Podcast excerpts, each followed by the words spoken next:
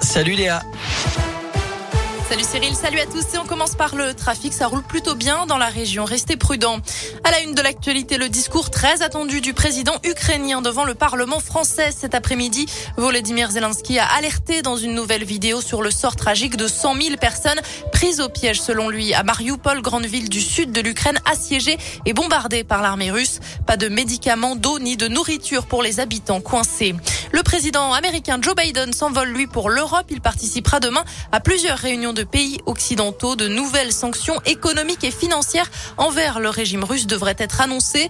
Un embargo sur le gaz et le pétrole russe n'est pas possible. En revanche, voilà ce qu'a déclaré ce matin le président de l'Assemblée nationale Richard Ferrand au 28e jour de la guerre. Les sanctions ne servent pas, je cite, à punir les Françaises, les Français ou les Européens.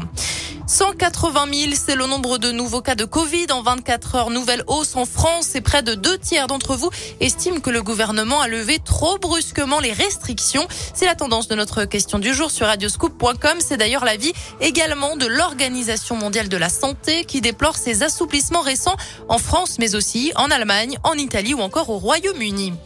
Un troisième suspect interpellé à Nantes après l'assassinat de Federico Martin Aramburu, l'ancien rugbyman argentin, a été tué par balle samedi à Paris. Une femme a d'abord été arrêtée, placée en détention provisoire et le principal suspect, Loïc Lepriol, ancien militaire et membre du GUD, groupuscule d'extrême droite, a lui été interpellé en Hongrie.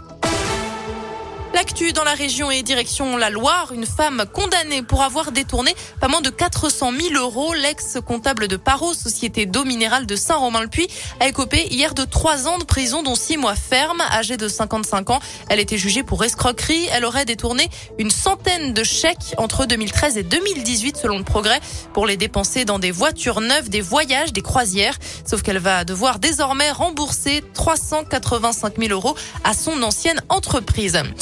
Un blessé grave ce matin sur l'A71 à hauteur de Joseran dans le Puy-de-Dôme. Une violente collision a eu lieu entre une camionnette et un smirmorque. Selon les pompiers, le premier véhicule est venu percuter l'arrière du poids lourd pour une raison inconnue. Le chauffeur du véhicule s'est retrouvé coincé sur la remorque. Il a dû être désincarcéré puis héliporté au CHU de Clermont. Plus de 530 000 contrôles effectués par les douanes dans l'Ain et la Haute-Savoie en 2021. Voilà pour le bilan de l'année. Parmi les affaires les plus importantes, la saisie à Tosia de 350 000 euros en liquide à la sortie de l'A40.